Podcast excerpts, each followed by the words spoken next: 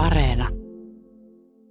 Siis en ole treenikämpillä juurikaan käynyt, mutta että kyllä tämä tietyllä tapaa vastaa niin kuin ajatusta. Että on iso puolentoista litraa kokispullo, kitaroita ja johtoja ja, tota, ja vahvistimia ja julisteita, seinät pullollaan, mutta tämä sohva. Se, anteeksi vaan, mutta tämä näyttää aivan karmivalta. Onko tämä jonkun 90-luvun kotoa tuotu tämä sohva?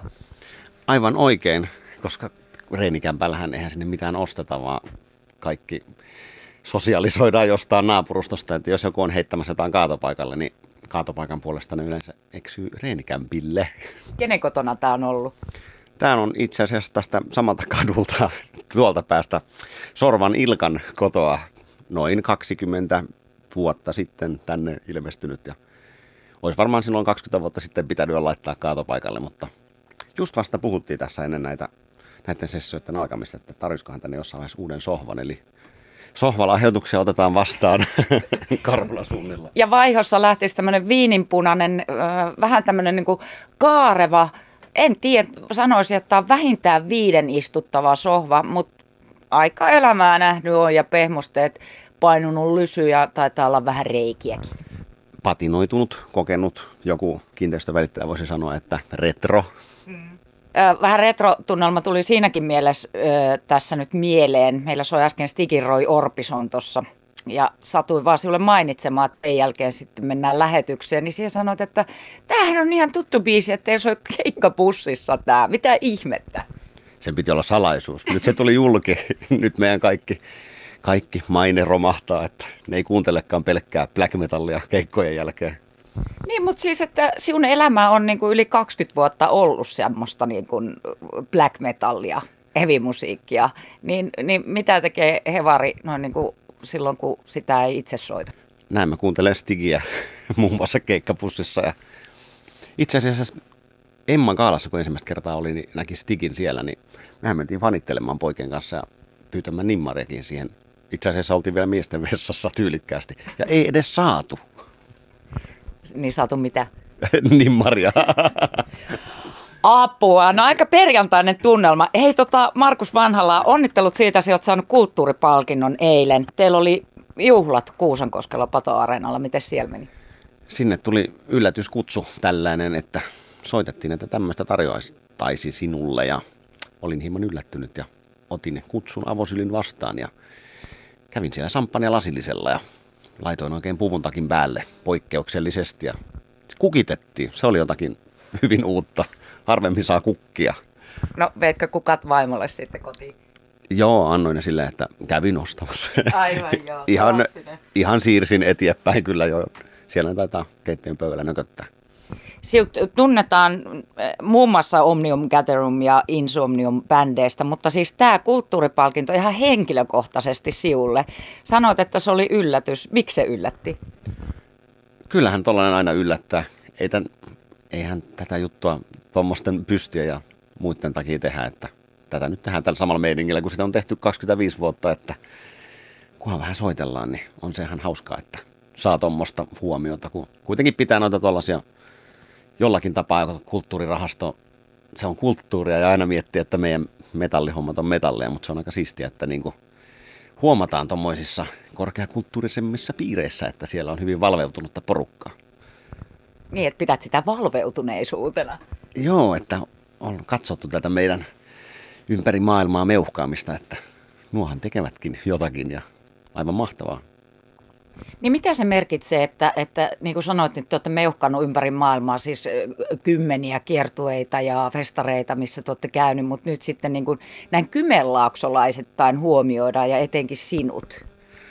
No sehän on tosi pelottavaa, koska itsehän en pidä siitä, että Prismassa tulee joku juttelemaan jostain musiikkihommista. Pelottaa aina mennä Prismaan, että toivottavasti siellä ei kukaan tunnista. Niin se on ollut aivan hyvä silleen, että käy ulkomailla sitten leikkimässä tunnettua ja sitten tulee tänne kotikymiin piileskelemään ihan omineen, niin katsotaan kuinka käy. Niin sinä olet tota, vankkumattomasti pysynyt täällä kymissä. Et onko se osoite aina ollut joko Karhulassa tai, tai Kotkassa? Joo, tota Karhulastahan olen kymiläisesti lähtöisin ja sydän on kymiläinen ja kävin sitten tuommoisen 20 vuoden toivioretken tuossa seitsemän kilometrin päässä Kotkan saarella asumassa, mutta nyt viime vuonna tulin takaisin järkiin ja muutin takaisin Kymiin. Mikä täällä on se taika? Te, siis tämä teidän trendikäppäkin löytyy Kymin puolelta. Joo, asun täällä Reikämpään tässä sohvalla. Tähän muutin. En mä tiedä, tämä on aina tuntunut kodilta ja täällä on kaikki tarpeeksi mitä tarvii. Käyn niin rundeilla noissa miljoonakaupungeissa ja ihmisvilinnässä, niin tämä on semmoinen mukava pyhättö, mihin voi aina palata. Ei todellakaan kaipaa, että asuisi jossain Tokion keskustassa. Siellä vaan näkee sitä. Sitä dikkaa silloin, kun siellä käy jo tosi paljon, mutta se riittää. No, Reinikämppä on tässä hyvin lähellä, missä on alun perin lapsuuteni viettänyt, että ei tässä nyt niin hirveän pitkällä ole ilmeisesti kuitenkaan sitten päästy sekä että niin nelikymppisenä välttämättä ihan hirveän omaksesi tunne sitä, että nykyään pitäisi olla hirveästi somessa ja, ja semmoista, mutta että silti te olette täältä Karhulasta Kymin, Kymin sysikymistä, niin tota, ponnahtaneet ihan semmoisen kansainväliseen tietoon, että miten se niin kuin kaikki tapahtuu? No ei ihan hirveän nopeasti, että onhan tätä no OG-bändikin perustettu, kun olin 14 ja nyt olen, mitä nyt olenkaan, 18, eli muutama vuosi sitten. Ja ihan hitaastihan tässä on edetty, että ei se nyt silleen oikein tunnu silleen hirveän nopeasti tapahtuneelta, koska e, e, sit ekaksi tuli ensimmäinen keikka jonne Kotkan nuokkarille, mikä oli isoin tikinä. Sitten tuli levytyssopimus, mikä oli isoin ikinä. Sitten eka keikka ulkomaille, mikä oli isointa ikinä. Sitten eka keikka Euroopan ulkopuolelle, mikä oli isoin ikinä. Semmoisten porttiteorioiden kautta tämä on aina kehittynyt ja, ja edelleen kehittyy. Et, niin kuin, kyllähän tässä on kaiken näköistä vielä tekemättä. Esimerkiksi soittamatta Afrikassa. Olisiko se semmoinen asia, mitä, mitä tota, siihen henkilökohtaisesti, tai että onko se teidän bändin tavoitteena? No ei se nyt ehkä bändin päämarkkina-alue tavoitteena on, mutta itsehän on ollut aina turisti, että tykkään tosi paljon turisteilla noilla reissuilla, niin aina otan kyllä kohteet haltuun ja divarit, koska on hirveä keräilijä kaikissa paikoissa, missä niin käyn. Että ei kyllä tule nökötettyä pelkästään päkkärillä tai keikkapussissa. Että pikemminkin on aina aivan uupunut, kun herää aikaisin ja juoksee koko päivän kohteita ympäri ja sitten soittaa keikan ja sitten illalla tarkastaa paikkakunnan yöelämän ja sitten me ei ole nukkunutkaan taas viiteen viikkoa ja ihmettelee, kun vähän väsyttää. Ja siis sanoit, että Afrikka olisi semmoinen suosikkipaikka. Me nimittäin oli hieman yllättynyt, kun luin, että, että tota, Toto on semmoinen bändi, mistä tykkäät ja niillä tulee minulla aina se Afrikan biisi ekana mieleen, mutta en olisi niinku sinua yhdistänyt siihen Totoon. Mielenkiintoinen Aasin silta, Afrikan silta. Joo, kyllä. No Toto on itse asiassa on yksi niitä bändejä, mikä kanssa meidän keikkapussissa soi aika paljon hevin vastineeksi sellaista täydellisesti soitettua keski-ikäisten miesten musiikkia tässä niin kuin huomaan itse, että törmään niin kuin tosi paljon omiin ennakkoluuloihini, koska niin kuin näen sinut ja ajattelen, että tuommoinen tyypillinen heavy-musiikon retku, mutta tota, toisaalta niin tuossa elämässä on kaikkea muutakin aika paljon. Mit, mitä muuta siellä haaveilet, että, että vielä ehtisit tehdä? Va- vaikea kysymys. Käyä uusissa keikkapaikoissa, käydään vaikka soittamassa kuussa sitten, kun maasta loppuu kesken. No ei, aina vaan jalostaa tätä hommaa eteenpäin ja tälleenhän tämä on omalla painollaan edistynyt. Aika paljon niissä paikoissa, missä on kyllä halunnut soittaa, niin on päässyt jo soittamaan. Myytin murtaminen, kaikki legendaariset Whiskey A Go Go, mistä kaikki miettii, että se on maailman hienoin paikka, niin sitten on käynyt soittamassa siellä ja todennut, että ei tämä nyt ollut välttämättä ihan niin legendaarinen paikka kuin monet muut, missä on soittanut, mutta se on aina miten mikäkin paikka väritetään värityskirjassa, niin mikähän nyt olisi sellainen, mihin seuraavaksi pitäisi päästä. Varmaan joku Etelä-Amerikka sille ihan kunnolla haltuu. Siitä on nyt ollut seuraavaksi puhetta, että se on jäänyt vähän vähemmälle, käyty vaan Meksikossa. Uusi-Seelanti oli ehkä yksi siistempi tuollaisia niin uusia vallotuksia tuossa niin kuin muutama vuosi sitten.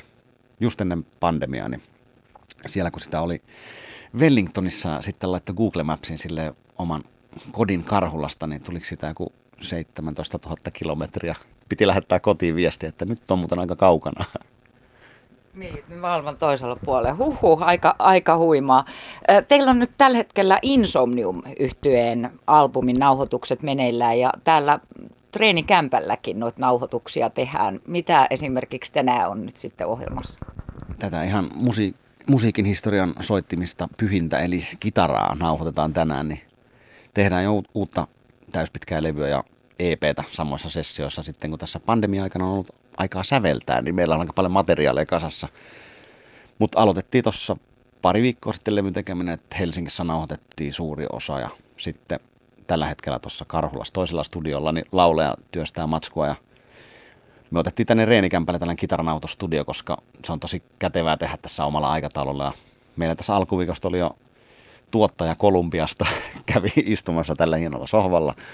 Ja se niin kuin otti kaikki, kaikki haltuun tässä ja nyt sitten seuraillaan mestarin oppien mukaan tästä eteenpäin lähiviikot.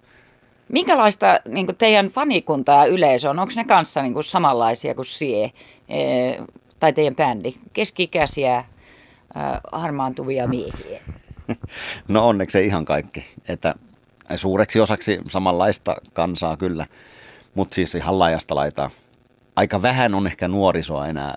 Oliko meillä niinku hyvä tuollainen kylmä esimerkki, oli soitettiin viime levyjulkkarikeikka Helsingin Sirkuksessa, niin se oli All Access-keikka, eli myytiin myös lastenlippuja, niin oliko 13 alle 18-vuotiaiden lippuja myytiin ja sitten muuten meni paikka loppuun, eli 1500 aikuisten lippua, eli aika huonolla prosentilla nuoriso sitten seuraa enää, mutta Eli tästä nuorisomusiikkimetallista on tullut entisten nuorten musiikkia, eli pikkuhiljaa siirrymme entisten nuorten sävellahjaan. Joo, siltä toi vähän kuulostaa. Vai mitä tämä sinun mielestä merkitsee? Että al- alkaako tämä olla niin kuin jo hevimusiikin loppu? Ei se kyllä varmaan loppua, koska me olemme vielä täällä. Sitten kun meidän loppu tulee, niin sitten ehkä tämän loppu tulee. Mutta eikö se tavallaan ihan luonnollista, että niin kuin, tavallaan meidän musiikki on meidän ikäistämme musiikki ehkä vähän vanhempaa. Osa se nyt vähän surullista, jos tämän ikäinen harmaantuva hevi hippi soittaisi jolleen 12-vuotiaille tuolla. Hevisaurus on sitten asia erikseen. Sen, senkin levyllä on itse asiassa vierailut ja se oli ihan hauska huomata, että tuli ihan uutta fanikuntaa, että yhtäkkiä kaikki niin kuin lähipiirin lapset katsoi silleen eri tavalla meikäläistä, että tunnen Dino Laurenteen ja kaikki saurukset. No mutta tuossa voisi olla väylää, että miten sitten saisi niinku vähän nuorillekin ujutettua teitä ja teidän musiikkia. Joo, kyllä nyt Insomnium lastenlevy sitten seuraavaksi. Tai siis sama levy, mutta tehdään sitten niin kuin eri lyriikoilla vähän, vähän lapsien lähestyttävämmää laulutyylillä, että oli niin hirveän pelottavaa örinää. Insomniumin albumi nyt siis tekeillä, mutta edelleen toimit siis Omnium Gatherumissa ja mitä kaikkia muita kokoonpanoja sinulla onkaan? No nämä kaksi on nämä lempilapset ja ollut tässä jo, Insomniumissa on ollut jo reilusti yli 10 vuotta ja OGssa aivan hirveän kauan, reilusti yli 20 vuotta. Nyt tässä pandemian aikana sitten, kun yhtäkkiä kiertämisaikataulu vähän helpottui, niin tuli perustettu ihan uusi bändi, semmoinen terapia black metal bändi kuin I Am The Night. Sen levy tuli itse asiassa viime viikolla ulos. Et se oli tämmöinen, mikä pitää tehdä pidemmän aikaa kaveriporukassa, mutta nyt oli sitten niinku aika sillekin, niin piti ottaa pandemia-ajasta kaikki hyöty irti. Sitten meillä on myös yksi toinen semmoinen kansainvälinen erikoiskokoonpano perustettu pandemia-aikana ja senkin levy on periaatteessa sävelletty, mutta nyt vielä sekin pitää nauhoittaa, että se on tavallaan oma paikka maailmassa, on pitää aina itsensä kiireellisenä jotenkin, että ei vaan osaa nököttää paikallaan, eli jonkunmoinen musiikillinen ADHD vaivaa, niin ei tullut tuota pandemia-aikaa kyllä vaan oltua tekemättä mitään. Niin. tässä nyt joku viisi levyä sillä sävellettynä ja tekeillä tolta ajalta. Niin, että vaikka tämä sohva on kulunut ja nuhjuinen, niin tässä et ole sitä viimeistä kahta vuotta viettänyt. No tässäkin on kyllä tullut vietettyä, mutta ei nyt niinkään nukkuen. Ja... Kiitos haastattelusta ja onnea vielä tuosta kulttuuripalkinnosta, Markus Vanhala. Kiitos paljon.